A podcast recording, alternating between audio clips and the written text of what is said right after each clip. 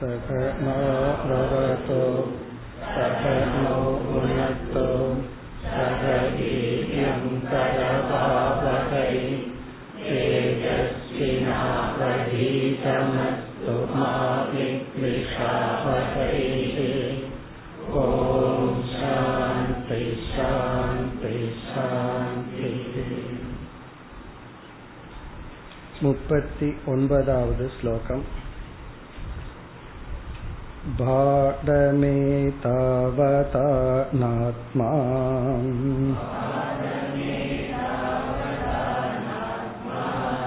शेषो भवति कस्यचित्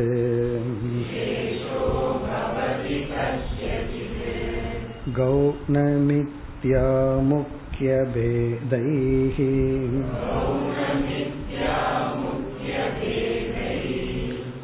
आत्मायं भवति त्रिधा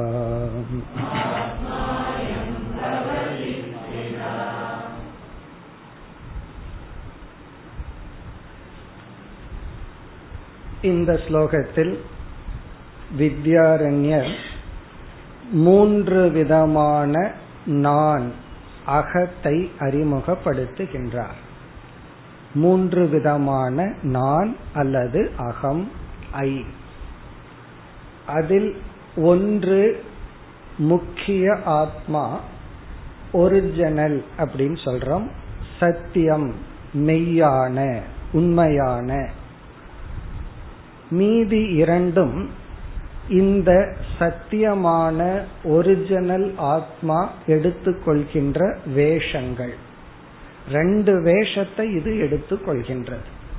இருக்கிறது ஒன்று அது இரண்டு புதிய வேஷங்களை எடுத்துக்கொள்கிறது. அந்த இரண்டும் கௌணாத்மா மித்யாத்மா. இவ்விதம் மூன்று ஆத்மா. கௌணாத்மா மித்யாத்மா முக்கியாத்மா என்று அறிமுகப்படுத்துகின்றார். இந்த விசாரம் ஐம்பதாவது ஸ்லோகம் வரை தொடர உள்ளது. இதற்கு முன் வந்த சந்தேகம் அல்லது பூர்வபக்ஷம் அனுபவ ரீதியாகவும் அனுமானத்தின் தர்க்க ரீதியாகவும் உபனிஷத்தில் அல்லது வேதத்தில் சொல்லப்பட்ட சில மந்திரங்களின் அடிப்படையிலும் நான் எனக்கு மேல் என்னுடைய குழந்தைகளைத்தான் நேசிக்கின்றேன் அல்லது நான் என்னை முழுமையாக நேசிப்பது என்பது இல்லை. எனக்கு அப்பாற்பட்டுள்ள மனைவி மக்களை எல்லாம் எனக்கு மேல் நான் நேசிக்கின்றேன். எப்படி நீங்கள் அவரவர்கள் அவரவர்களைத்தான் நேசிக்கிறார்கள் என்று சொல்ல முடியும். அப்படி சொல்ல முடியும் என்றால் நான் என்னை முழுமையாக நேசிப்பதனால் நான் ஆனந்தத்தை நேசிப்பதனால் நான் ஆனந்த சுரூபம் என்று சொல்ல முடியும். ஆனால் அவ்விதம் இல்லை. இதற்குத்தான் பதில் சொல்றார். முதல் வரியில் பாடம். பாடம் என்றால் நம்முடைய அனுபவத்தில் பல சமயங்களில் நமக்கு மேல் நம்முடைய குழந்தைகளை நேசிப்பதை உணர்கின்றோம். சாஸ்திரங்களும் கூறுகின்றன. ஏதாவதா இதனால் மட்டும் ந ஆத்மா சேஷக. இங்க ஆத்மா என்றால் நான் சேஷக என்றால் இரண்டாம் பட்சம். நான் வந்து இரண்டாவது நிலைக்கு செல்வதில்லை. பவதி கஸ்யச்சித் கஸ்யச்சித்னா யாருக்கும் நான் ஒட்டி கொள்பவன் அல்ல.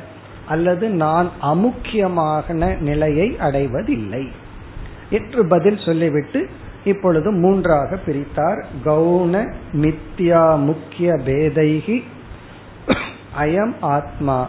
இந்த ஆத்மா திருதா பவதி மூன்றாக கூறப்படுகின்றது. இப்ப நம்ம சென்ற வகுப்புல பார்த்தோம் அதை சுருக்கமா ஞாபகப்படுத்தி கொண்டு அடுத்த ஸ்லோகத்திற்கு செல்லலாம். கவுனாத்மா என்றால் இந்த கவுனம் என்ற சொல்லினுடைய பொருள் குண சாமியம்.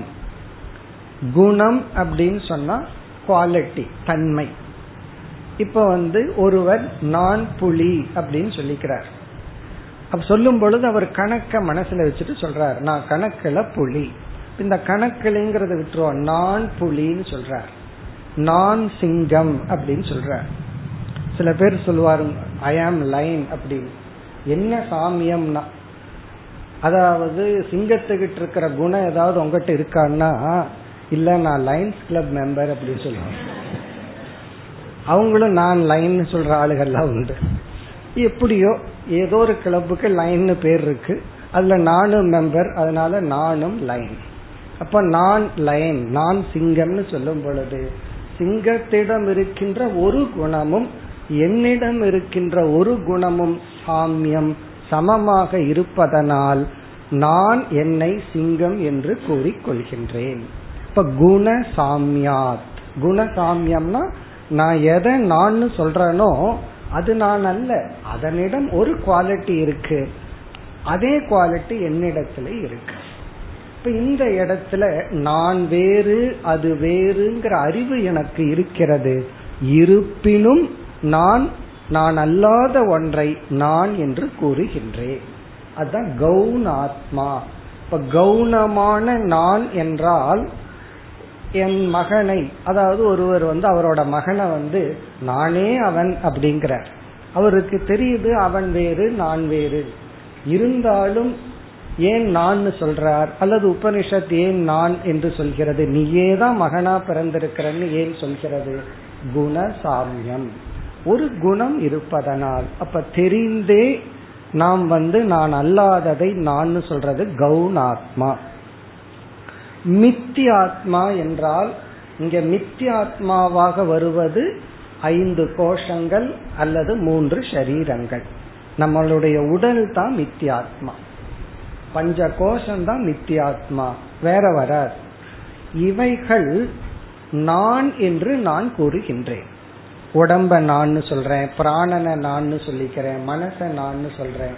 இதை இவைகளையெல்லாம் நான் நான் நினைப்பது உண்மையிலேயே நான் அல்ல. அது விசாரம் பண்ணா நமக்கு தெரிய வருது இவைகளெல்லாம் நான் அல்ல. இவைகளெல்லாம் என்னிடம் கொடுக்கப்பட்ட ஒரு கருவி. ஜீவனுடைய ஒரு இன்ஸ்ட்ருமெண்ட் இருந்தாலும் இதை நான் ஏன் சொல்றேன்னா உண்மையான நானை நான் அறியவில்லை. சத்தியமான மெய்யான ஆத்ம தத்துவத்தை அறியாதவனால் அதன் மீது இவைகளை ஏற்றி வைத்து அறியாமையினால் இந்த உடலை நான் என்று சொன்னால் அது மித்தி ஆத்மா இப்ப மித்தி ஆத்மா என்றால் இந்த ஐந்து கோஷங்கள். இது எதன் விளைவு? முக்கிய ஆத்மாவிடமிருந்து வேறுபடுகிறது. ஆனால் வேறுபாடு தெரியவில்லை.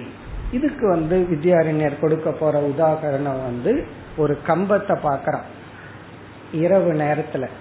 இந்த இந்த ஊருக்கு இப்படி போலாம் அந்த ஊருக்கு அப்படி போலான்னு எல்லாம் வந்து டைரக்ஷன் காட்டியிருக்கோம். ரெண்டு பக்கம் ரெண்டு டைரக்ஷன் காட்டும். கொஞ்ச நாள்ல அது ஒன்னு உடஞ்சு அப்படியே தொங்கிட்டு இருக்கும். மாலை நேரத்துல பார்த்த உடனே திருடன் தான் பிடிக்க வர்றான்னு நினைச்சுக்கிறான். அந்த கம்பத்தை திருடன்னு நினைச்சுக்கிறான். அது போல இல்லாத ஒன்றில் நீ ஏற்றி வைத்து விட்டாய். அந்த அத்தியாசமான நான் தான் நித்தியாத்மா பிறகு முக்கிய ஆத்மா சச்சிதானந்த சுரூபக அறிவு சுரூபமான ஆத்மா. இப்படி அறிமுகப்படுத்தி இனி வித்யாரண்யர் இந்த மூன்று ஆத்மாக்களையும் விளக்கப் போகின்றார். நம்ம சுருக்கமா விளக்கம் பார்த்துட்டோம். இதைத்தான் நாம் ஐம்பதாவது ஸ்லோகம் வரை பார்க்க போகின்றோம் இந்த மூன்றையும் முதல்ல எக்ஸாம்பிள்ல எது ஒவ்வொரு ஆத்மான்னு சொல்லி பிறகு கனெக்ட் பண்ணி நமக்கு விளக்கம் கொடுக்க போகின்றார் அடுத்த ஸ்லோகம் நாற்பதாவது ஸ்லோகம்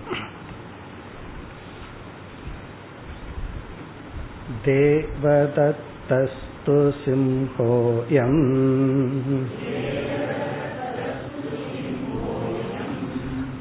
इत्यैक्यं गौणमेतयोः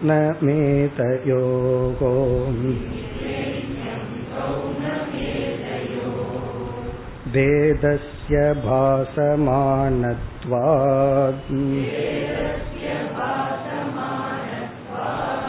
पुत्रातेरात्मता तथा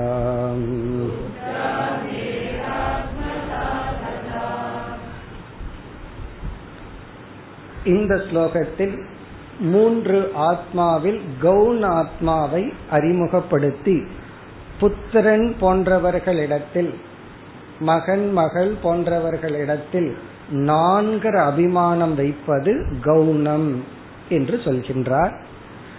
தேவதத்தக சிம்ஹக அயம்.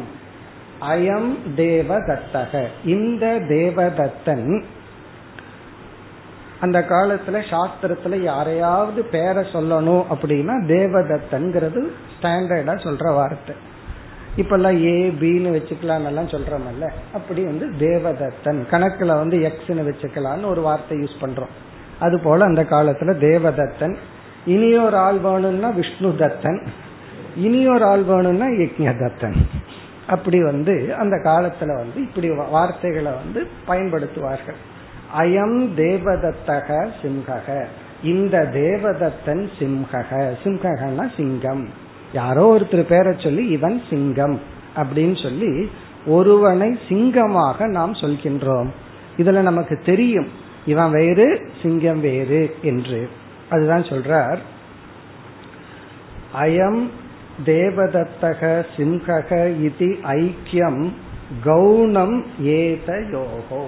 ஏதயோகோ இந்த இரண்டு பேருத்துக்கு உள்ள ஐக்கியம். இவன் அதாவது தேவதத்தன் சிங்கம் அப்படின்னு ஐக்கியப்படுத்திடுறோம் இது ஒரு மகா வாக்கியம் நான் பிரம்மன். நான் பிரம்மனாக இருக்கின்றேன். இந்த ஆத்மா பிரம்மனாக இருக்கிறது அப்படிங்கிறது போல இவன் சிங்கமாக இருக்கின்றான் ஐக்கியப்படுத்துறான். ஏதயோகோ ஐக்கியம் கௌனம் இந்த ஐக்கியம் வந்து கவுனம் கவுனம் என்றால் அது ஐக்கியம் கிடையாது. அது வந்து வேறுதான். இருந்தாலும் நாம் வந்து குணத்தின் அடிப்படையில் ஒப்பிட்டு சொல்கின்றோம். அவ்வளவுதான். அதுதான் விளக்கிறார். பேதஸ்ய பாசமானத்வார் இரண்டுக்கும் உள்ள வேற்றுமை விளங்கிக் கொண்டும் இருக்கின்றது. இரண்டுக்கும் உள்ள வேற்றுமை விளங்குகிறது.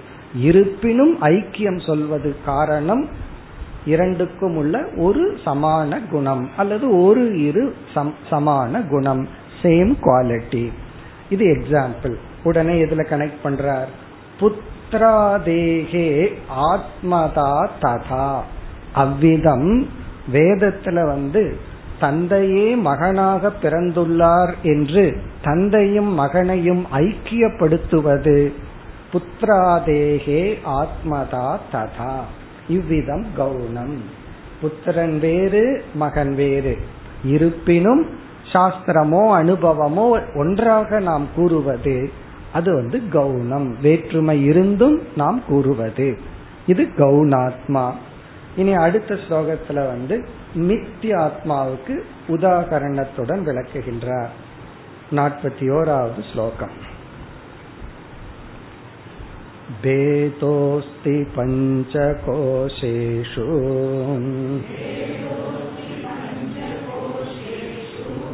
साक्षिणो न तु भात्यसौ मिथ्यात्मधातकोशानाम्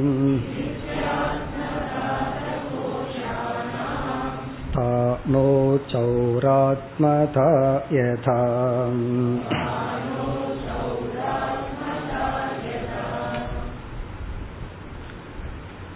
நித்தியாத்மா இதனுடைய லட்சணம் பேதம் உண்டு ஆனால் அது தெரியவில்லை அதாவது எதை நான் சொல்றனோ அதற்கும் சத்தியமாக இருக்கின்ற நானுக்கும் ஆத்மாவுக்கும் வேற்றுமை உண்டு. ஆனால் அந்த வேற்றுமை தெரியவில்லை. அப்படி வேற்றுமை இருந்து வேற்றுமை தெரியாமல் நான் என்று சொன்னால் அது நித்தியாத்மா. அதுதான் இங்கு சொல்லப்படுகிறது. பேதக அஸ்தி. பேதக அஸ்தினா அனாத்மாவுக்கும் ஆத்மாவுக்கும் வேற்றுமை உள்ளது. பேதக அஸ்தி பஞ்ச கோஷேஷு இந்த பஞ்ச கோஷங்களை நான் சொல்றதுதான் மித்தியாத்மா அதனால சொல்றார் அஞ்சு கோஷங்களில் சாட்சிநக நது பாதி அசௌ. சாட்சிக்கும் அஞ்சு கோஷத்திற்கும் வேற்றுமை உண்டு. ஆனால் அந்த வேற்றுமை விளங்கவில்லை. ந பாதின விளங்கவில்லை. அசௌபேதக இந்த வேற்றுமை விளங்கவில்லை. யாரிடமிருந்து சாட்சினக? சாட்சியிடமிருந்து இந்த பஞ்ச கோஷத்தில் இருக்கின்ற வேற்றுமை விளங்கவில்லை. அப்ப எப்பெல்லாம் இந்த உடலை நான் நடந்து கொண்டு இருக்கின்றேன்னு சொல்லும் போது உடல் நடந்துட்டு இருக்கு அதை நம்ம என்ன சொல்றோம்? நான் நடக்கின்றேன்னு சொல்றோம். இப்ப இந்த இடத்துல உடலை நான் சொல்லி இருக்கிறோம் ஒருத்தர் வீட்டுக்கு நம்ம போறோம். போன உடனே என்ன சொல்றோம்? நான் வந்திருக்கிறேன். இப்ப நான் வந்திருக்கிறேன் அப்படின்னு சொன்னா என்ன அர்த்தம்? இங்க யாரு வந்தா? இவருடைய உடல் வந்துள்ளது. பிறகு டாக்டர் கிட்ட போய் உடனே ஷிஃப்ட் பண்ணிடுறோம். நான் நல்லா இல்லைன்னு சொல்றது இல்லை என்னுடைய உடல் நன்றாக இல்லை. உடனே அங்க நம்ம மாத்திடுறோம். இது என்னுடைய நான் வந்திருக்கிறேன்னு டாக்டர் கிட்ட சொல்லுன்ட்டு டாக்டர் கிட்ட போய் என்ன சொல்லணும்? நான் நல்லா இல்லைன்னு தானே சொல்லணும். ஆனா என்ன சொல்லிடுறோம்? என்னுடைய உடல் நல்லா இல்லை. உடனே ஷிஃப்ட் பண்ணிக்கிறோம். அப்போ எது இடத்துல ஒரு பெரிய குழப்பம் இருக்கோ அதை நம்ம முடிவு பண்ண கூடாதுன்னு அர்த்தம். இப்போ ஒரு இடத்துல இந்த உடலை நான் சொல்றோம் ஒரு நேரம் என்னுடையதுன்னு சொல்றோம். சில சமயங்கள்ல நான் ரொம்ப அறிவாளி அப்படின்னு சொல்றேன். அத வந்து சில அறிவாளிகள் ஒத்துக்குவாங்க. அப்ப என்னன்னா விஜயானமய கோஷத்தை நான் சொல்றேன். சில சமயம் எனக்கு சில சமயம் அறிவு வேலை செய்யறது இல்லைன்னு சொல்றேன். அப்ப எனக்கு அறிவு நம்ம விஞ்ஞானமய கோஷத்திலிருந்து விலகிட்டோம். அப்ப நான் வந்து ரொம்ப நான் பயப்படுகிறேன். மனதில் இருக்கிற ஒரு உணர்வை நான் சொல்றோம். எனக்கு பயம் நீங்கியது. அப்ப என்ன பண்றோம்? மனதிலிருந்து இருந்து நம்ம விலகி கொள்றோம். இப்படி இந்த அஞ்சு கோஷத்துல மாறி மாதிரி நம்ம என்ன பண்ணிட்டு இருக்கோம் நான் என்னுடையது. இப்படி எல்லாம் பண்ணிட்டு இருக்கோம் இதெல்லாம் நமக்கு தெரியாமல். இப்ப இதில் இருந்து இந்த அஞ்சு கோஷத்துக்கு அப்பாற்பட்டு ஒரு ஆள் இருக்கான் அவன் தான் இந்த மாதிரி மாறி மாறி வேலை பண்ணிட்டு இருக்கான் அப்படின்னு ஆகுது. சோ அதுதான் இது அறியாமையினால். இந்த அஞ்சு கோஷத்தை நான் சொல்றது மித்தியாத்மா இப்ப பொய்யான நான். இப்ப இந்த உலகம் வந்து பொய்யான என்னை பார்த்து கொண்டிருக்கின்றது. நானும் பொய்யானவனை பார்த்து கொண்டிருக்கின்றேன். இப்ப என்ன எல்லாமே பொய்யில பொய் அதுல வேற பொய் சொல்லிக்கிறது. இப்போ எல்லாமே பேசிக் பொய் தான். அதுக்குள்ள நம்ம பொய் சொல்லிக்கிறோம். பொய்யுக்குள்ள பொய் அப்படி பொய்கொண்டே உள்ளது. இதுதான் மித்தியாத்மா. இரண்டாவது வரியில் மித்தியாத்மா. அதக கோஷானாம். கோஷானாம் அதக மித்தியாத்மா. சாட்சியிடமிருந்து பஞ்ச கோஷங்கள் வேறுபடுகிறது. அது தெரிவதில்லை. ஆகவே அது நித்தியாத்மா எதை போல? ஸ்தானோகோ சௌர ஆத்மதா யதா. சானோகோ ஸ்தானு அப்படின்னா ஒரு போஸ்ட் ஒரு கம்பம். சௌரகன்னா திருடன் சோரன். ஆத்மா என்றால் ஒரு போஸ்ட வந்து திருடன்னு நினைச்சுக்கிறது. அப்போ ஒன்றுதான் இருக்கு. அதன் மேல இனி ஒன்றை நாம் ஏற்றி வைத்துள்ளோம். அதுபோல பிரம்மத்திடம் பஞ்ச கோஷத்தை ஏற்றி வைத்து ஆத்மாவிடம் பஞ்ச கோஷத்தை ஏற்றி வைத்து அதை நான் சொல்றது வந்து நித்தியாத்மா யதா எவ்விதமோ அவ்விதம். இப்ப இதெல்லாம் கொஞ்சம் புரிய மாட்டேங்குதே அப்படின்னா அது புரியாது அவ்வளவு சுலபத்தில் போக போக நமக்கு புரிய ஆரம்பித்து விடும். அதனால கொஞ்சம் புரிய புரியாத மாதிரி இருக்கே கவுனாத்மா ஈஸியா புரிஞ்சிடுச்சு. இந்த நித்திய ஆத்மா புரியவில்லையே என்றால் அது புரியல அப்படிங்கறத இங்க டீச்சிங்கே அது உங்களுக்கு புரியலன்னு தான் இங்க வந்து உபதேசமே செய்யப்படுது. அது புரிஞ்சிடுதுன்னா அப்ப இங்க டீச்சிங் தப்பாயிரும். இங்க டீச்சிங்கே என்னன்னா புரியாம நீ அதை சொல்லிட்டு இருக்கிற அதுதான் இங்க உபதேசமே. அதாவது உண்மைய புரியாம பொய்யானது உண்மைன்னு நீ நினைச்சிட்டு இருக்கிறங்கிறதே இங்க உபதேசம். இங்கேயே நமக்கு புரிஞ்சு போச்சுன்னா அப்புறம் வித்யாரண்யர் பொய்யாயிருவார் அதனால நமக்கு புரியாட்டி பரவாயில்ல என்ன புரிஞ்சுக்கிறோம்னா ஏதோ பொய்யானதை நான் நான் சொல்லிட்டு இருக்கேன் அவ்வளவுதான் அந்த பொய்யானது என்னன்னா பஞ்ச கோஷங்கள் இனி அடுத்த ஸ்லோகத்தில் முக்கிய ஆத்மா சத்திய ஆத்மாவை கூறுகின்றார் நாற்பத்தி இரண்டு न भाति भेदो नाप्यस्ति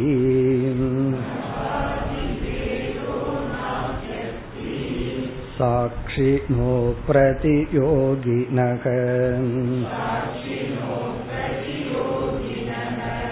सर्वान्तरत्वात् तस्यैव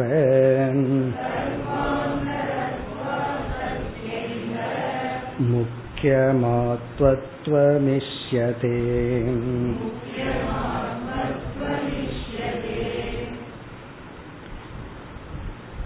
ந பாதி பேதக ந அபி அஸ்தி இந்த முக்கிய ஆத்மாவுக்கு இவர் இங்க கொடுக்கிற பெயர் சாட்சி. சாட்சி சைத்தன்யம். விட்னஸ் கான்சியஸ்னஸ் சாட்சி சைத்தன்யம். இந்த சாட்சி சைத்தன்யம் தான் முக்கிய ஆத்மா. அதாவது நான் என்ற சொல்லுக்கு சரியான பொருள். நான்கிற சொல்லுக்கு சரியான பொருள் சாட்சி. இப்போ இது எதனுடனும் வேறுபடுவதில்லை. வேதமும் கிடையாது. அந்த வேதமும் விளங்கவும் இல்லை. பேதமும் இல்லை. அதான் சொல்றார் ந பாதி பேதக ந அபி அஸ்தி. இது வேறுபடுவதும் இல்லை. அந்த வேறுபாடு தெரிவதும் இல்லை. வேறுபட்டா தானே தெரிகிறதுக்கு. அப்ப வேறுபடுவதும் இல்லை வேறுப வேறுபாடு அறியப்படுவதும் இல்லை. கவுனாத்மாவில வேறுபடுகிறது வேறுபாடு தெரிகிறது. மித்தியாத்மாவில வேறுபடுகிறது வேறுபாடு தெரியவில்லை. இங்கு வேறுபடுவதே கிடையாது. தெரியவும் இல்லை. சாட்சினக சாட்சி நகன சாட்சியாக இருக்கின்ற முக்கிய ஆத்மாவுக்கு வேற்றுமை இல்லை. பிறகு இங்க ஒரு சொல் வருகிறது அப்பிரதியோகி நக. பிரதியோகி அப்பிரதியோகி. இங்க பிரதியோகி என்றால் இப்ப நான் வந்து சொல்றேன். நான் வந்து வேறு படிக்கின்றேன் அப்படின்னு சொல்றேன். உடனே உங்க மனதில் ஒரு கேள்வி வரும் எதிலிருந்து வேறுபடுகிறீர்கள்? ஐ ஆம் டிஃபரண்ட் அப்படின்னு நான் சொல்றேன்னா நெக்ஸ்ட் கொஸ்டின் உங்க மைண்டில் ஒன்று வரும். எதிலிருந்து டிஃபரண்ட் நான் வேறுபடுகின்றேன்னு சொல்லும் பொழுது ஒரு கான்டெக்ட்ல நான் இந்த தமிழகத்திலிருந்து வேறுபடுகின்றேன். ஏன்னா நான் வேற ஸ்டேட்ல இருந்து வந்திருக்கிறேன். நான் உங்களிடமிருந்து வேறுபடுகின்றேன். அப்ப நான் வேறுபடுகின்றேன் ஐ ஆம் டிஃப்ரெண்ட்னு சொல்லும் பொழுது என்ன ஸ்டாண்ட் பாயிண்ட்னு ஒரு ஆப்ஜெக்ட சொல்லணும். அதாவது உங்களுடைய தாய்மொழியிலிருந்து என்னுடைய தாய்மொழி வேறுபடுகிறதா? உங்களுடைய ஊரிலிருந்து என்னுடைய ஊர் வேறுபடுகிறதா? எதிலிருந்து வேறுபடுகிறீர்கள்னு சொன்னாதான் வேறுபடுகின்றேங்கிற வார்த்தைக்கு அர்த்தம் இருக்கும் சும்மா ஐ ஆம் டிஃப்ரெண்ட் ஐ ஆம் டிஃப்ரெண்ட்னு சொல்லிட்டு இருந்தோம்னா அப்புறம் அது எங்க கொண்டு போய் முடியும்? ஒருத்தர் சொல்றாரு நான் வேறுபடுறேன் வேறுபடுறேன். அல்லது கருத்து வேறுபடுகிறீர்களா? நான் சொல்ற கருத்திலிருந்து உங்களுடைய கருத்து வேறுபடுகிறதா? இப்ப என்னைக்கும் பேதம் சொல்லணுமோ அந்த பேதம் சொல்லிவிட்டால் வேற்றுமை என்று சொல்லிவிட்டால் எதிலிருந்துன்னு ஒன்னு சொல்லி ஆகணும். அந்த எதிலிருந்து இருக்கே அதுக்கு பேரு தான் பிரதியோகி. பிரதியோகி அப்படின்னு சொன்னா எதிலிருந்துங்கிற ஸ்டாண்ட் பாயிண்ட நீ சொல்லு. அப்ப நம்ம மனசுல வந்து அந்த பிரதியோகி என்னங்கிற கேள்வி வந்துடும் ஐ ஆம் டிஃப்ரெண்ட்னு சொல்லும் போது இதுல இருந்து டிஃப்ரெண்ட் வயசுல டிஃப்ரெண்டா கேரக்டர்ல டிஃப்ரெண்டா அல்லது what is the stand point அப்போ எனக்கு நான் வேறுபடுகிறேன் எதுலயோ இருந்து நான் வேறுபடுறேன். சப்போஸ் அந்த பிரதியோகியே இல்லைன்னு வச்சுக்குவோமே. என்னால எதிலிருந்துனே சொல்ல முடியாதுன்னா அப்ப என்ன ஆகும் இந்த வேறுபடுகிறேங்கிறதே இல்லாம போயிடும் ஏன்னா இதிலிருந்து வேறுபடுகிறேன்னு சொல்றதுக்கு செகண்ட் ஆப்ஜெக்டே இல்லைன்னு வச்சுக்குவாங்க அப்ப எப்படி நான் சொல்ல முடியும்? அப்பிரதியோகி அப்படின்னா வேறுபடுதல் அப்படிங்கிறதுக்கு ஆப்போசிட்டா அல்லது அதற்கு பிரதியோகி சொல்ல முடியாது. இதெல்லாம் தர்க்கா லாங்குவேஜ் பிரம்மத்துக்கு அப்பிரதியோகின்னு பேர் அப்படின்னா பேத ரகிதக. இந்த வேற்றுமை இல்லைங்கிறத தர்க்கத்தில் இப்படி சொல்லுவார்கள். நீ பேதம்னு சொன்னா பிரதியோகி சொல்லணும் பிரதியோகி எதிலிருந்து வேறுபடுறன்னு சொல்லணும் எனக்கு எதிலிருந்து வேறுபடுறேன்னு சொல்றதுக்கு பொருளே இல்லைன்னா அந்த பேதமே இல்லைன்னு ஆயிரும். அங்க வேற்றுமையே உன்னால சொல்ல முடியாது. அதனாலதான் இங்க அந்த சொல் அப்பிரதியோகினக சாட்சி நக அதாவது சாட்சிக்கு சாட்சி வந்து நான் இதிலிருந்து வேறுபடுறேன்னு சொல்ல முடியாதான். ஆனா இதுக்கு முன்னாடி ஒன்னு சொன்னோம் பஞ்ச கோஷத்திலிருந்து வேறுபடுதுன்னு சொல்லி. ஆனா உண்மையிலேயே அதுவும் சொல்ல முடியாது. காரணம் என்னன்னா பஞ்ச கோஷத்தை ஏதோ இருக்கிற மாதிரி வச்சுட்டு அதுவும் ஒண்ணு இருக்குன்னு நினைச்சிட்டு அதுல இருந்து வேறுபடுதுன்னு சொல்றோம். ஆனால் பஞ்ச கோஷம்ங்கிறது வந்து நித்தியா எப்படி என்றால் இந்த ஒரு போஸ்ட் இருக்கே இந்த ஒரு ஸ்தம்பம் அது திருடனிடமிருந்து வேறுபடுகிறதுன்னு சொல்றோம். இந்த கம்பம் வந்து திருடனிடமிருந்து வேறுபடுகிறது. திருடன் வேற கம்பம் வேற அப்படின்னு சொல்றோம். அந்த திருடனே கற்பனை தான். கம்பம் தான் இருக்கு. அவனை பார்த்து திருடன்னு நம்ம கற்பனை பண்ணிட்டோம். அப்ப நம்ம கற்பனை பண்ணின ஒண்ணுல இருந்து வேறுபடுகிறதுன்னு சொன்னா அப்ப கற்பனை பண்ற பொருளிலிருந்து வேறுபட்டா அந்த வேற்றுமையும் கற்பனை தானே. அப்படி பஞ்ச கோஷத்திலிருந்து சாட்சி வேறுபடுகிறதுனா பஞ்ச கோஷம் ஒரு பொய் என்றால் மித்தியா என்றால் வேற்றுமையும் மித்தியா. இதெல்லாம் ஹையஸ்ட் வேதாந்தத்தில் இருக்கிறது. அதனால கொஞ்சம் புரியல அப்படின்னா பரவாயில்லன்னு விட்டுருவோம். நம்மையே நம்ம மன்னிச்சு விட்டுருவோம். சரி பரவாயில்ல புரியாம இருக்கட்டும். அடுத்தது போவோம் அப்படின்ட்டு போயிடுவோம். அப்பிரதியோகி என்றால் வேற்றுமைக்கு பொருள் சொல்ல முடியாத நிலையில் உள்ள இந்த சாட்சி. அதாவது வேறுபடாத சாட்சி. பிறகு இனி ஒரு காரணம் சொல்றார். சர்வாந்தரத்துவாத் தஸ்யைவ முக்கியம் ஆத்மத்துவம் இஷ்யதே. சர்வாந்தரத்துவாத் என்றால் இந்த சாட்சி தான் அனைத்துக்கும் ஆதாரம் அனைத்துக்குள்ளும் ஊருடுவி இருக்கின்றது.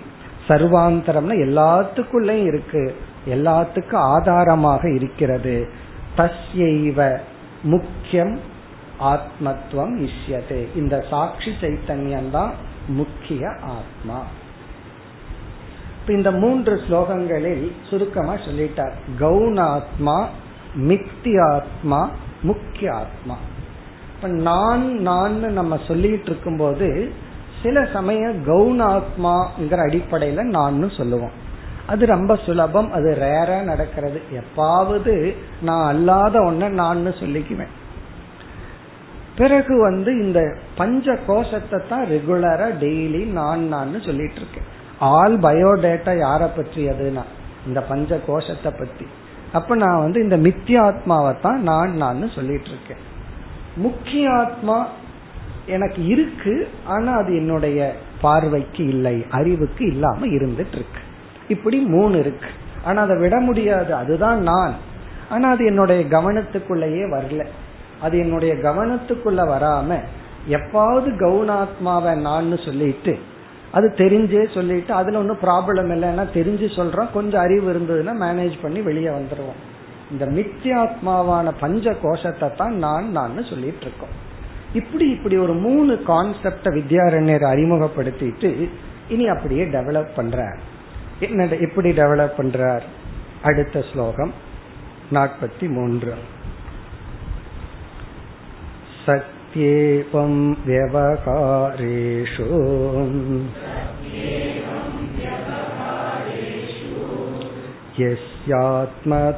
यस्यात्मतोचिताम् तेषु तस्यैव शेषित्वम्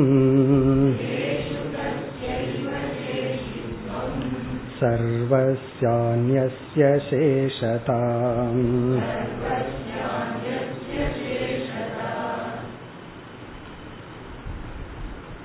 இங்கு வித்யாரண்யர் எப்படி தன்னுடைய விசாரத்தை எடுத்துக்கொண்டு செல்கிறார் என்றால் இப்ப நம்ம வந்து வாழ்ந்து கொண்டு இருக்கின்றோம் மனிதர்களாகிய நம்ம வந்து வாழ்றோம். இங்க வாழ்ந்து கொண்டு இருக்கின்றோங்கிறனுடைய அர்த்தம் என்னன்னா டிரான்சாக்ட் பண்றோம் விவகாரம் செய்கின்றோம். காலையில எழுந்ததிலிருந்து உறங்க போகும் வரை யாரோ ஒருத்தரோட நம்ம விவகாரம் பண்றோம். இந்த ஹியூமன் லைஃப் தான் ரிலேஷன்ஷிப் பேஸ்டு லைஃப் உறவுகளோடு சம்பந்தப்பட்டது மனித வாழ்க்கை. மிருகங்களுக்கு உறவு இருக்கு லிமிட்டடா இருக்கு. ஆனா மனுஷங்க தான் ரிலேஷன்ஷிப்போட விவகாரம் நமக்கு ரொம்ப இருக்கு. இப்படி விவகாரம் பண்ணும் பொழுது இங்க எப்படி சொல்றார் வித்யாரண்யர்? இப்ப மூணு நான் இருக்கிறேன். எந்த இடத்துல எந்த நாண பயன்படுத்தணுமோ அந்த நாண பயன்படுத்தி வாழ வேண்டும்னு சொல்ற இந்த மித்தியா ஞானம் யூஸ் பண்ண வேண்டாம்னு சொல்லல. மித்தியா அகம் அதை நீங்க யூஸ் பண்ணித்தான் ஆகணும். சாய்ஸ் கிடையாது. இறக்கிற வரைக்கும் இந்த மூணு நாண எந்த இடத்துல யூஸ் பண்ணணுமோ அந்த இடத்துல யூஸ் பண்ணுங்க. எந்த இடத்துல யூஸ் பண்ண கூடாதோ அந்த இடத்துல யூஸ் பண்ண வேண்டாம்னு சொல்றார் சில சமயம் கவுனாத்மாவை யூஸ் பண்ணணும். சில சமயம் வந்து மித்தியாத்மாவை தான் யூஸ் பண்ணணும். சில சமயம் முக்கிய ஆத்மாவை பயன்படுத்திக்கணும். அப்படி மூணு அகம் அதை எந்த சூழ்நிலையில எதை ஹேண்டில் பண்ணணுமோ அதை ஹேண்டில் பண்றதுதான் இன்டெலிஜென்ட் அப்படின்னு சொல்றார். பிறகு இந்த மித்தியாத்மாவை பத்தி புரிஞ்சுக்கிறது அது வேற விஷயம். இந்த மூணையும் நம்ம வந்து அந்தந்த இடத்துல ப்ராப்பரா ஹேண்டில் பண்ணணும். மாறி மாறி ஹேண்டில் பண்ணக்கூடாது. இப்ப பையன் வந்து அப்பா கிட்ட சொத்தை பிரிச்சு கொடுன்னு சொல்றான்னு வச்சுக்கோமே. அப்ப போய் நான் சச்சிதானந்த சுரூபம். அப்படின்னு சொல்றேன்னு வச்சுக்கோமே. நான் ஆத்மஸ்வரூபம் அப்படின்னு சொன்னா எப்படி இருக்கும்னா அப்ப வந்து நீ வந்து சச்சிதானந்த சுரூபம் அல்ல. அப்படி பிறகு வந்து நம்ம டாக்டர் கிட்ட போறோம். அவர் வந்து உங்களுக்கு வெயிட் ரொம்ப குறைவா இருக்கு. கொஞ்சம் சாப்பிட்டு ஒரு ரெண்டு கிலோ நீங்க கூட்டணும்னு சொல்றாரு. உடனே இவர் சொல்றோம் நான் வந்து பஞ்சபூதங்களுக்கு அப்பாற்பட்டவன் அப்படின்னு சொல்றேன்னு வச்சுக்கோங்க அந்த டாக்டர் கிட்ட போய். அப்ப என்ன ஆகும்னா அப்படி அங்க போய் டாக்டர் வந்து உடலை பரிசோதனை செய்து இந்த உடலுக்கு இந்த மாத்திரை சாப்பிடுங்க இந்த உணவை சாப்பிடுங்கன்னு சொல்லும் பொழுது நம்ம அன்னமய கோஷமான மித்தியாத்மானு தான் அர்த்தத்தை எடுத்துட்டு விவகாரம் பண்ணணும். பிறகு வந்து ஒரு யாகம் பண்ற அதெல்லாம் வித்யாரண்யரே சொல்ல போற அந்த யாகம் பண்ணும் பொழுது இந்த யாகத்துல சில தவங்கள் எல்லாம் செஞ்சு சொர்க்கலோகத்துக்கோ பிரம்மலோகத்துக்கு போகணும்னா அந்த இடத்துல அன்னமய கோஷத்தில் இருக்கிற நானை விட்டு விஞ்ஞானமய கோஷத்துக்கு சித்து பண்ணிக்கணும். அப்படி ஒவ்வொரு டிரான்சாக்சன்லயும் எந்த நாண வெளிவிட்டு எந்த நாணை உள்ள அடக்கிக்கணும். எந்த நாணை நான் யூஸ் பண்ணணும் எந்த நாணை நம்ம யூஸ் பண்ண கூடாது இந்த ஒரு அறிவோட ஒரு மனிதன் வாழ வேண்டும்னு சொல்றாங்க. இதுதான் பிராக்டிக்கலா இந்த வேதாந்தம் படிச்சுட்டு சில சமயங்கள்ல என்ன ஆகும்னா புஸ்தகத்துல என் பேர் எழுதுனா அகங்காரம் வந்துடும் சொல்லி பேர் எழுத மாட்டார். அது யாரு கஷ்டம்னா இந்த மாதிரி கிளாஸ்ல வச்சுட்டு போயிட்டாங்கன்னா தேடி கொடுக்கறது கஷ்டம். பேர் எழுதுனா அட்லீஸ்ட் இவங்க தான் தெரிஞ்சு நம்ம கொடுத்துடலாம். அது ஆரம்பத்துல அப்படி வர்ற சில குழப்பங்கள். ஏன்னா புஸ்தகத்துல பேர் எழுதிட்டா நமக்கு வந்து மமகாரம் வந்துடும் ஆனா அப்படின்னா வீட்டு பத்திரம் பேர் எழுதாம கொடுத்துருங்கன்னு கொடுப்பார்களோ கீதா உபனிஷத் பரவாயில்ல போயிட்டு போட்டு. அப்படி சில இடத்துல மட்டும். அப்ப எல்லாத்தையுமே எடுத்து கொடுத்துருங்கன்னா அதெல்லாம் கொடுக்க மாட்டாங்க. அப்படி சம் சம் டைம் நம்ம என்ன ஆகும்னா எந்த நான்கிறதுல ஒரு குழப்பம் வந்துடும் இந்த புதுசா வேதாந்தம் படிச்சு தெரிஞ்சு நமக்கு வந்து ஒரு நான் தான் இருக்கு. இந்த கவுனாத்மா அதை கொஞ்சம் ஏதோ தெரிஞ்சிட்டோம். இந்த பஞ்ச கோஷத்தை நான் நான் சொல்லிட்டு இருக்கோம். புதுசா வேற சாட்சின்னு ஒன்ன சொல்லிட்டோமா? சாஸ்திரத்துல படிச்சுட்டோமா? அப்ப குழப்பம் வந்துருது. எப்ப இந்த சாட்சிங்கிற நானை யூஸ் பண்ணணும்? எப்ப நான் அதை இன்வோக் பண்ணி அதை பயன்படுத்தணும்? எப்ப நான் இந்த அஞ்சு கோஷத்தில் இருக்கிற நானை யூஸ் பண்ணணும்? அந்த விவகாரத்தை ஒழுங்கா செய்யாம போயிரும். அதனால சில பேர் இந்த வேதாந்தம் படிக்கிறதுக்கு முன்னாடி நார்மலா பிஹேவ் பண்ணிட்டு இருப்பார்கள். இந்த வேதாந்தம் படிச்ச உடனே சில பேர் அப்நார்மல் ஆகி விடுவார். அவங்களோட நடவடிக்கை எல்லாமே காரணம் என்னன்னா இந்த புதுசா சாட்சின்னு ஒண்ணு போய் குழப்பி விட்டுரும். எதை நான் பயன்படுத்தணும்? எந்த நான பயன்படுத்தணும்? அப்படின்னு சொல்லி. அதனாலதான் பலருடைய கருத்து தத்துவம் படிச்சா அவன் எதுக்கு லாய்க்கு? ஒரு சுவாமி அப்படியே சொன்னார். அவர் ஆசிரமத்துல வந்து சர்வீஸ் பண்றத வச்சிருக்கார். வேதாந்தம் படிச்சவங்கள ஆசிரமத்துக்குள்ள விட மாட்டேன்ட்டார். காரணம் என்னன்னா அவன் சாட்சின்னு உட்காந்துட்டு சர்வீஸ் பண்ண மாட்டேங்கிறான்ட்ட காரணம் இவர் கொஞ்சம் வேதாந்தம் படிச்சுட்டாரா? எனக்கு எந்த கர்மாவும் கிடையாது. சந்நியாசம் நான் சாட்சி சொரூபம் நான் எல்லாத்தையும் சாட்சியா பார்த்துட்டு இருக்கேன் அப்படின்னு அதை தப்பா புரிஞ்சுட்டு இந்த நான்கிற விஷயத்துல ஒரு பெரிய குழப்பம் வந்து விடுக்கிறது பலருடைய கருத்தும் அதுதான். தத்துவம் படிச்சா அவன் நார்மலா பிஹேவ் பண்ண மாட்டான். படிச்சவங்களே என்ன நினைச்சுக்கிறாங்க? மற்றவங்களை போல நான் நார்மலா பிஹேவ் பண்ண தத்துவம் படிச்சதுக்கு இது இல்லாம போய் அர்த்தம் இல்லாம போயிரும். இப்ப என்னுடைய பிஹேவியர் கொஞ்சம் அப்நார்மலா இருக்கணும்னு அவர்களே நினைத்து கொள்கிறார்கள். அது மிகவும் தவறான கருத்து. முதல்ல நம்மளுடைய பிஹேவியர் நார்மல் பிஹேவியரா இருக்கும். அப்நார்மல் பிஹேவியர் வந்து இருக்க வேண்டிய இடம் நமக்கு பக்கத்துல இருக்கு. அந்த கீழ்ப்பாக்கம் பெரிய. எத்தனையோ ஏக்கரா. போய் பாருங்க ஒரு நாள். தீபாவளிக்கு அளவு பண்ணுவாங்க. உள்ள போய் ஸ்வீட் எல்லாம் கொடுத்துட்டு வரலாம். அப்படி அப்நார்மல் பிஹேவியர் வந்து மனநோயாளி. ஒரு டாக்டர் கிட்ட சைக்காட்ரிஸ்ட் கிட்ட போனோம்னா அவர் வந்து இவர் நம்ம பேஷண்டா இல்லையான்னு ஃபர்ஸ்ட் டிசைட் பண்ணணும். அப்புறம் தான் ட்ரீட் பண்ணணும். வந்தாருன்னு பிடிச்சி உட்கார வச்சக்கூடாது. சில பேர் பேஷண்டோட ஒருத்தர் வருவார். அவரை பிடிச்சி உட்கார வச்சுட்டு கேள்வி கேட்டுட்டு இருப்பாங்க. முதல்ல இவர் நம்மளுடைய பேஷண்டா இல்லையாங்கிறதே அவருக்கு நார்மல் பிஹேவியர் இருக்கா அப்நார்மல் பிஹேவியர் இருக்கா? அதாவது சாதாரணமா நடந்து அவருடைய நடவடிக்கை இருக்கா அசாதாரணமா நடந்துக்கிறாரா? ஒரு கேள்வி கேட்டா நார்மலா பதில் சொல்றாரா? கேட்ட கேள்விக்கு நார்மலா பதில் சொல்றாரு உங்க வெயிட் என்னன்னா அதுக்கு வந்து வேதாந்தத்திலிருந்து பதில் சொன்னான் அன்னமய கோஷத்தினுடைய வெயிட் முப்பது கிலோ அல்லது எண்பது கிலோன்னு சொன்னான் அன்னமய கோஷம்ங்கிறது அங்க யூஸ் பண்ற வார்த்தை கிடையாது. அப்புறம் டாக்டர்கிட்ட போய் என் பிராணமய கோஷம் சரியில்லை அப்படின்னா ஆஸ்மா இருக்குன்னு அர்த்தம். இது எல்லாமா இப்படியா பேசுறது? அப்படி நம்மளுடைய லாங்குவேஜ் நடவடிக்கை நடத்தைகள் அது ஃபர்ஸ்ட் நார்மலா இருக்கணும். அதைத்தான் இங்க வித்யாரண்யர் சொல்ற அதாவது நீ வந்து பொய்யான அஞ்சு கோஷத்தை நான் சொல்லி கொண்டு இருக்கின்றாய் நத்திங் ராங் அதை எப்படி யூஸ் பண்ணணும்? எப்ப யூஸ் பண்ணணும்? எப்ப வந்து கவுனாத்மாவை யூஸ் பண்ணணும்? இந்த சக்ஷிதானந்த சுரூபமான சாட்சி ஆத்மாவை நீ எப்ப பயன்படுத்தணும்? இதை முதலில் புரிந்து கொண்டு அந்தந்த இடத்துல அந்தந்த நான பயன்படுத்தி கொள்ளும். இப்ப நம்ம சுற்றி இருப்பவர்கள் எல்லாருக்குமே இந்த ஆத்ம தத்துவம் இந்த ஞானம் கிடையாது. இந்த கிளாஸ்ல இருக்கிறவங்களுக்கு வேணா இருக்கு.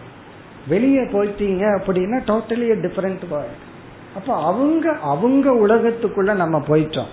அப்ப அந்த உலகத்துக்கு தகுந்த மாதிரி தான் நாம் நடந்து கொள்ள வேண்டும். அந்த உலகத்தோட தான் நம்ம இந்த நாணை பயன்படுத்தி அப்படி ஜெல் ஆகி போகணும். இந்த அறிவு வந்து நம்ம வேறுபடுத்தி அப்நார்மல் பிஹேவியர் ஆக்கிடக்கூடாது. அப்படி ஏன் ஆகுதுன்னா அது வேதாந்தத்தினுடைய சைடு எஃபெக்ட் சில மாத்திரைக்கு சைடு எஃபெக்ட் இருக்குல்ல?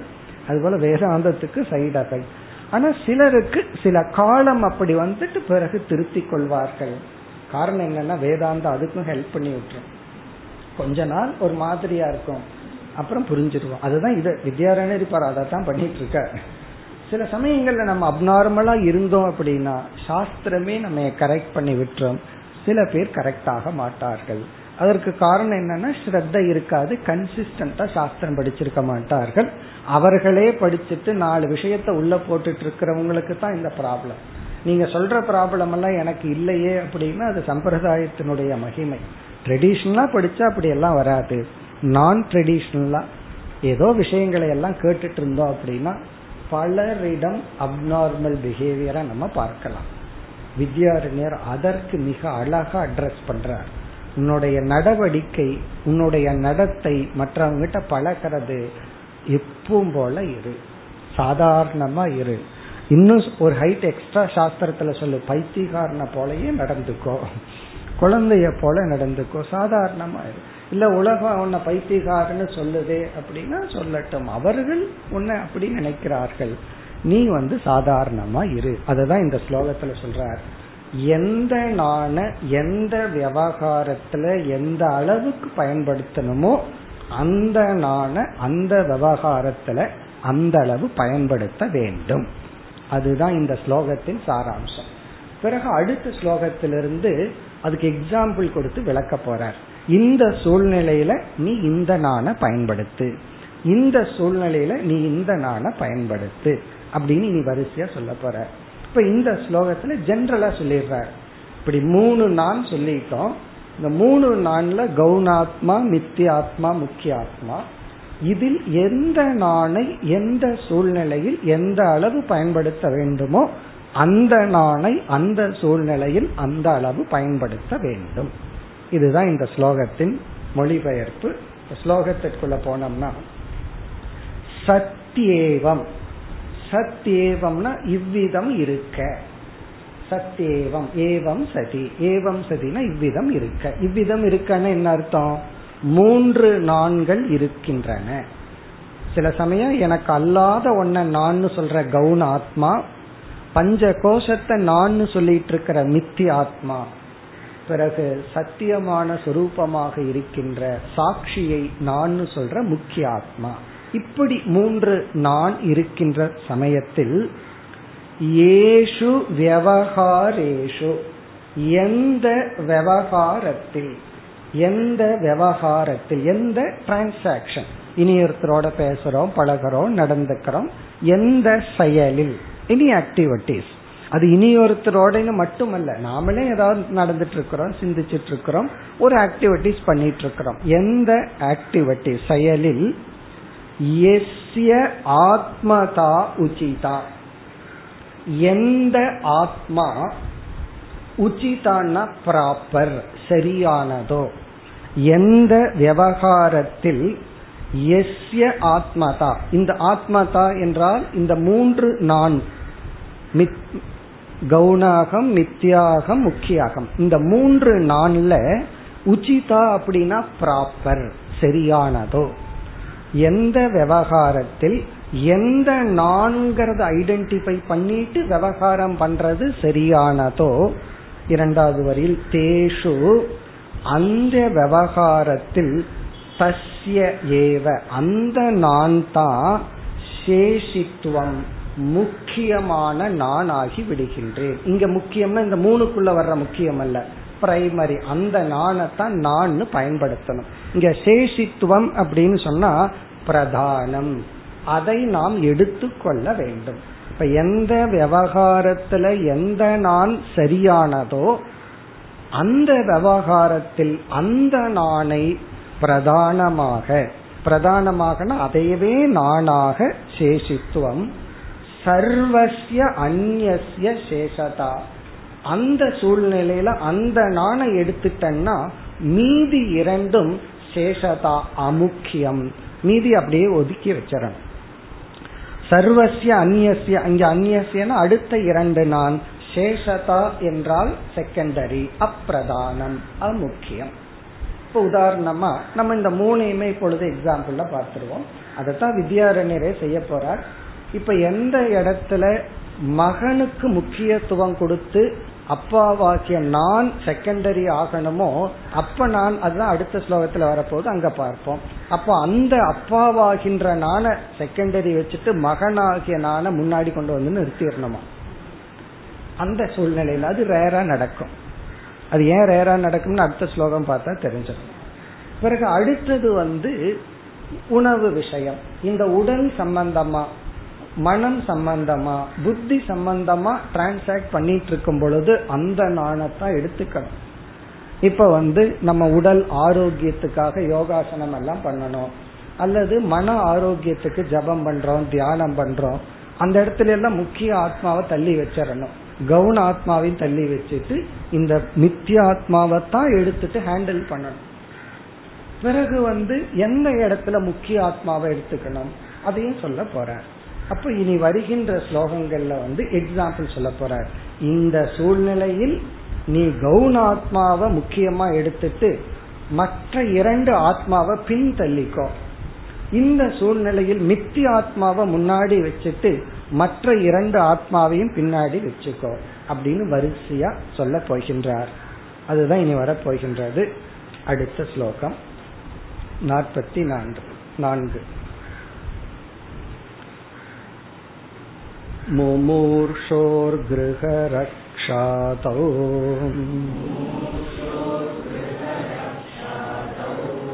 गौनात्मैवोपयुज्यते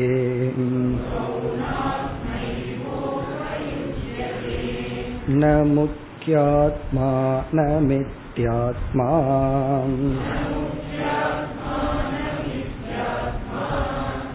पुत्रशेषे भवत्यतः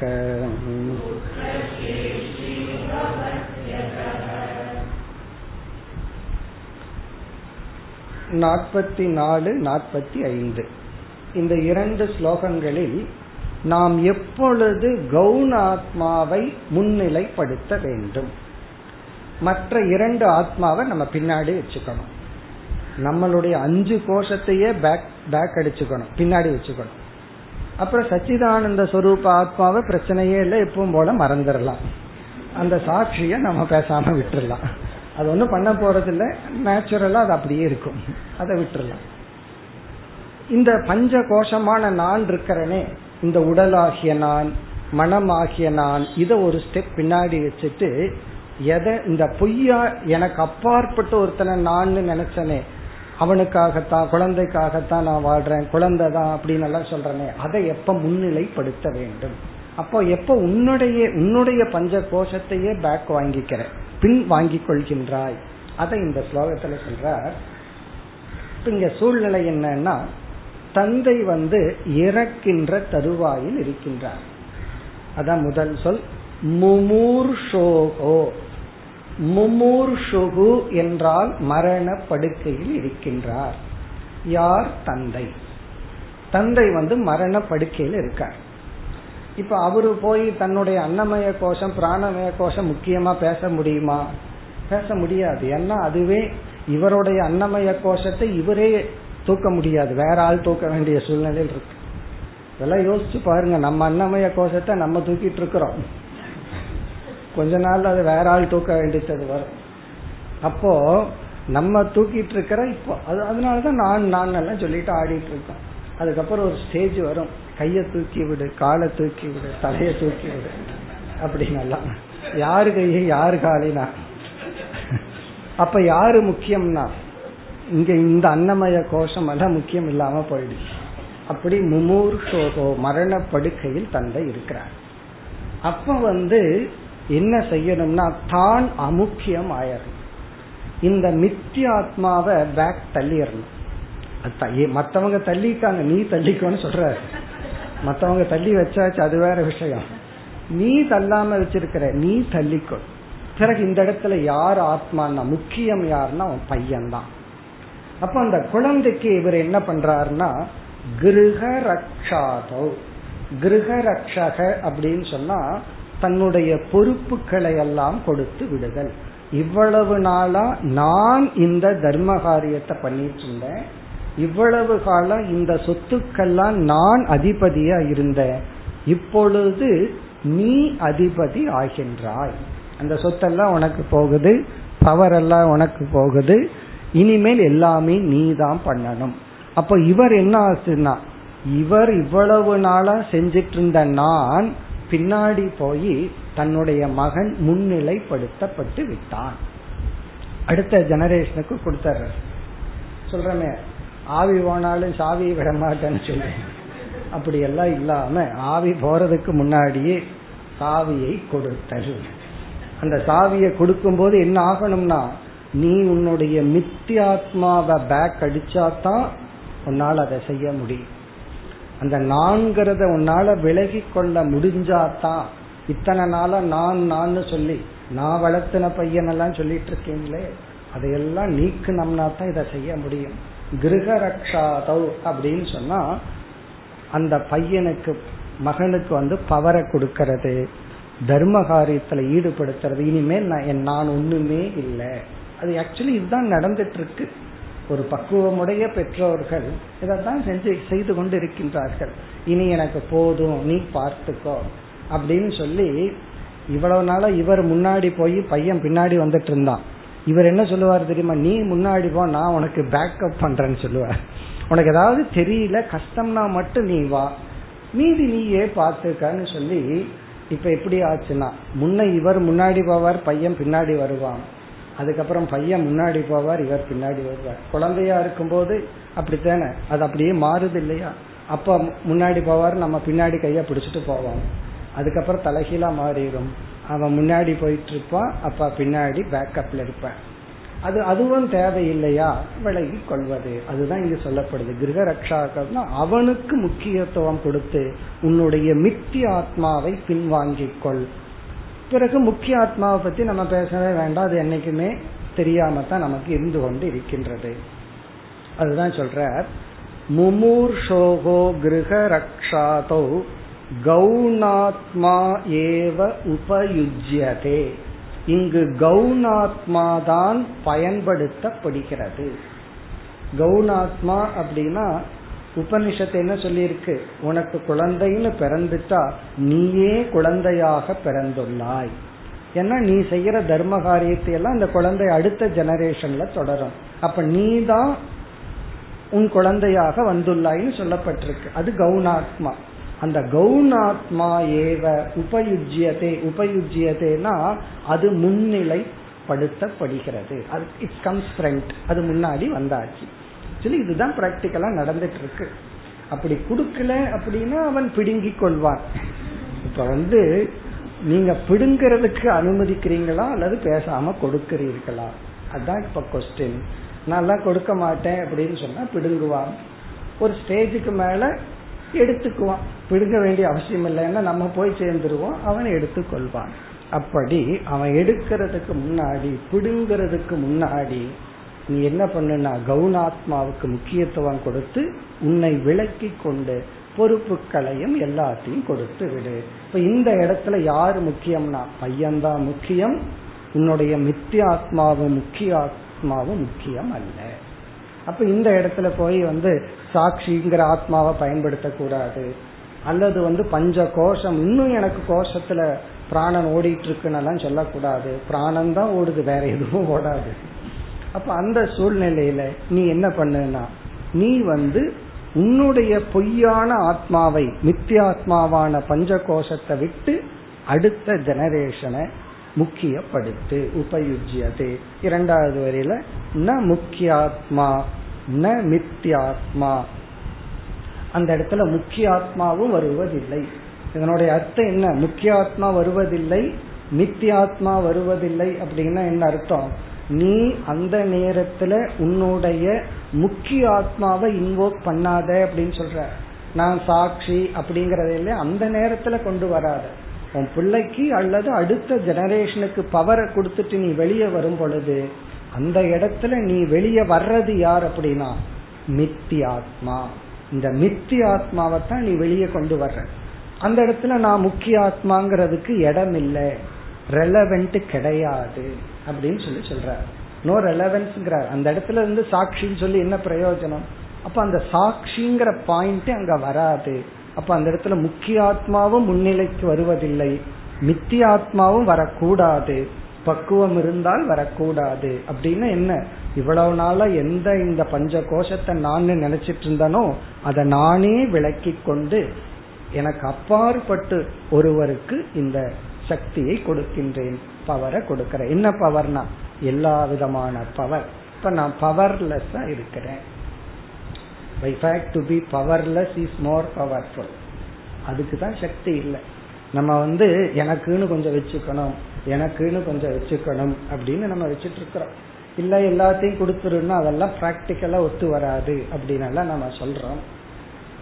அது அது ஒத்து வராதோ அது வேற விஷயம். ஆனால் உண்மை என்ன அப்படின்னா நமக்கு பயத்தினால் நம்ம குழந்தைகளிடத்திலேயே நமக்கு நம்பிக்கை இல்லாத காரணத்தினால். அது குழந்தை மேல குற்றம் இல்லை அப்படி நம்ம வளர்த்தி இருக்கிறோம். நம்ம குழந்தையே நம்ம நம்பாத அளவு நம்ம வளர்த்தி இருக்கிறோம். ஏன்னா ஏமாத்திடுவானோ அப்படின்னு நம்ம வளர்த்தி இருக்கிறோம்.